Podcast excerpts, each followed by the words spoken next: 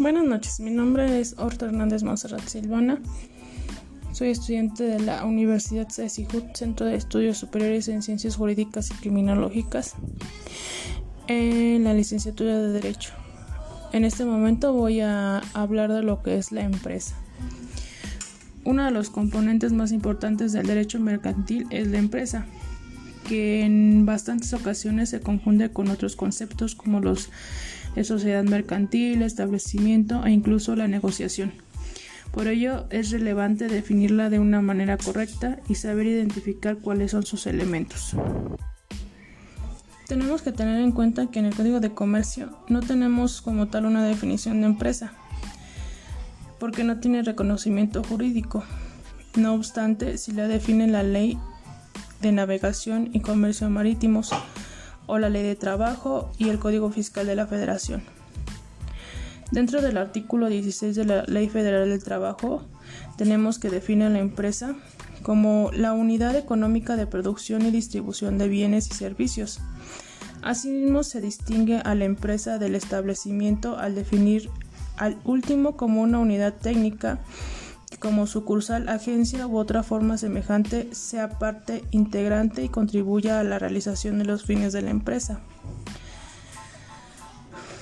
Así entonces podemos observar que la empresa es una unidad de distribución y el establecimiento sirve para el cumplimiento de sus fines como un complemento de la misma. Por otro lado, tenemos que en el artículo 16 en su último párrafo nos indica que se considera empresa la persona física o moral que realice las actividades a que se refiere el artículo, ya sea directamente a través de fideicomisos o por conducto de terceros.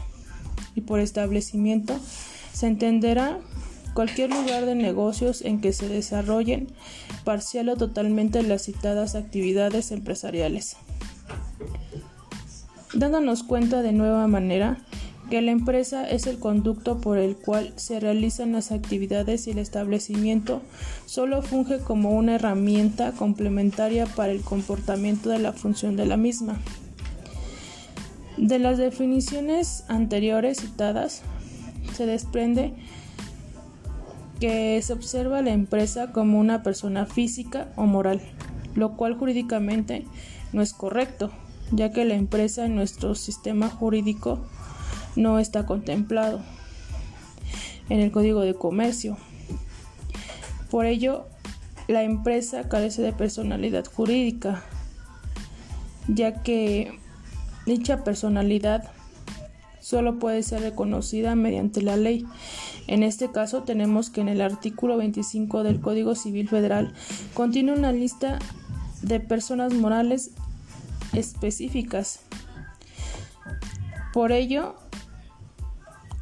decimos que la empresa no la tiene, ya que solo especifica la nación, los estados y municipios o demás corporaciones de carácter público reconocidas, así como las sociedades civiles o mercantiles, los sindicatos, las asociaciones profesionales, las sociedades cooperativas y mutualistas, perdón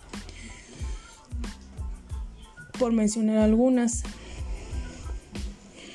Por lo cual legalmente tenemos que la empresa como tal no tiene personalidad jurídica. Pero aún así tenemos definiciones doctrinales de la misma.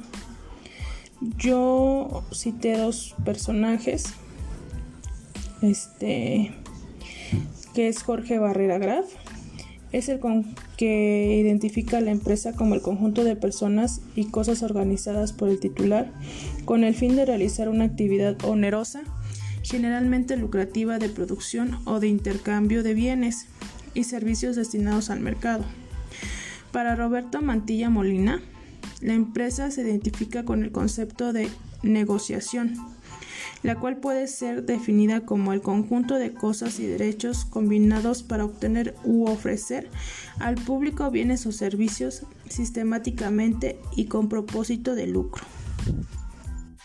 Por ello se tiene que la empresa es una actividad que consiste en coordinar u organizar tantos elementos corpóreos como incorpóreos, así como el trabajo de las personas para producir o intercambiar bienes o servicios.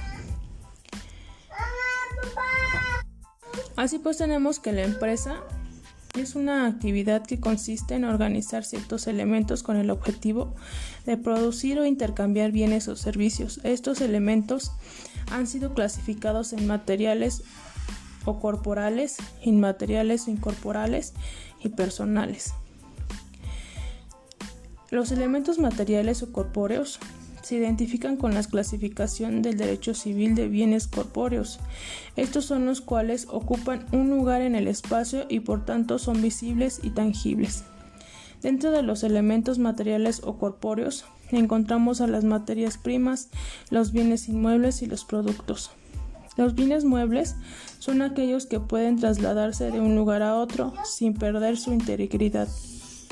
Los bienes inmuebles también conocidos como bienes raíces, son todos los objetos intangibles poseídos en un espacio que no tengan la posibilidad de, ser desplazados sin, sin detrimento de su naturaleza. Generalmente todos ellos consisten en tierras y los edificios que las componen, además junto con sus recursos naturales, como los cultivos, los minerales o el agua. Los intereses que se conceden a estos bienes, es decir, hipotecas, también se consideran inmuebles.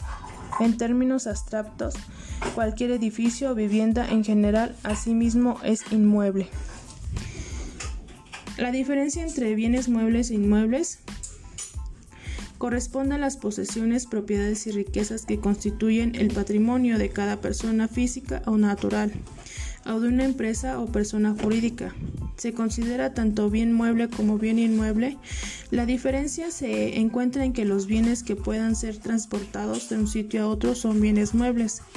Es importante saber qué tipo de inmuebles hay y la diferencia que existe entre ambos. Asimismo, conocer el mercado de estos y cuáles podemos acceder como empresa. Los elementos materiales o incorpóreos son aquellos que no se pueden ver ni tangibles y por lo tanto su existencia no es material sino meramente jurídica. Los bienes intangibles de la empresa son el avío, la clientela y los derechos de propiedad intelectual. La clientela es o son los consumidores y proveedores. A través del tiempo, el comerciante se va relacionando con terceros con quienes realiza operaciones comerciales. Estas relaciones no solo implican a los consumidores finales, sino también a otros comerciantes, quienes a su vez proveen o son proveídos de bienes o servicios. Todas estas personas son el cliente de la empresa. Por otro lado, el avío consiste en las listas de consumidores y proveedores del comerciante. Esta lista le da valor a una empresa. El derecho de la propiedad intelectual es un conjunto de prerrogativas que los creadores de productos o procesos industria o de obras literarias o artísticas gozan para explotarlas de forma exclusiva y a su vez se clasifican en propiedad industrial y derechos de autor. Por otro lado tenemos que el derecho de propiedad industrial es la facultad de explotación exclusiva que gozan los creadores de productos o procedimientos comprendiendo los siguientes aspectos. 1. Las intervenciones, que abarcan las patentes de intervención, los modelos de utilidad, los diseños industriales, los esquemas de circuitos integrados y signos distintivos que comprenden las marcas, lemas, los nombres y avisos comerciales y las indicaciones de procedencia. 2. Modelos de utilidad son una modalidad de protección de conocimiento científico, aunque no existen en todos los países. Están relacionados con las patentes, aunque en un menor grado de intervención. El diseño industrial son una modalidad de protección del conocimiento científico. En concreto, representan la protección jurídica de las creaciones de forma. Y 4. Las marcas son una modalidad de protección del conocimiento científico. En concreto, las marcas, los nombres comerciales y los rótulos de establecimientos denominados signos distintivos y representativos elementos que tienen como función diferencial de productos o servicios idénticos o similares, indicando quién es el fabricante o productor de los mismos. Por otro lado, tenemos que los elementos personales de la empresa se refieren al personal de la empresa. Como ya lo expresamos antes, el comerciante se auxilia de sus trabajadores. Pueden desempeñar diversas actividades dentro de la empresa, incluso de dirección. Las habilidades del personal determinan la calidad de los productos y servicios productivos por la empresa. Es esta calidad la que determina hasta cierto punto la producción y venta de bienes y servicios, lo que afecta el valor de la empresa. Aun cuando podemos descubrir diversas disposiciones mercantiles y de otras materias que hacen referencia a la empresa y comúnmente se identifican con una sociedad mercantil, la empresa no está reconocida como tal jurídicamente, porque la empresa es un concepto meramente económico en el Código de Comercio no encontramos definición alguna de la empresa. La razón es precisamente que no tiene reconocimiento jurídico como tal. No obstante, doctrinalmente la empresa puede ser definida como una actividad que consiste en, codificar o coordinar u organizar tanto elementos corpóreos como incorpóreos, así como el trabajo de las personas para, para producir o intercambiar bienes o servicios. La empresa es una actividad que consiste en organizar ciertos elementos corpóreos como incorpóreos, así como el trabajo de las personas para producir o intercambiar bienes o servicios. Por mi parte, eso sería todo. Espero haya sido de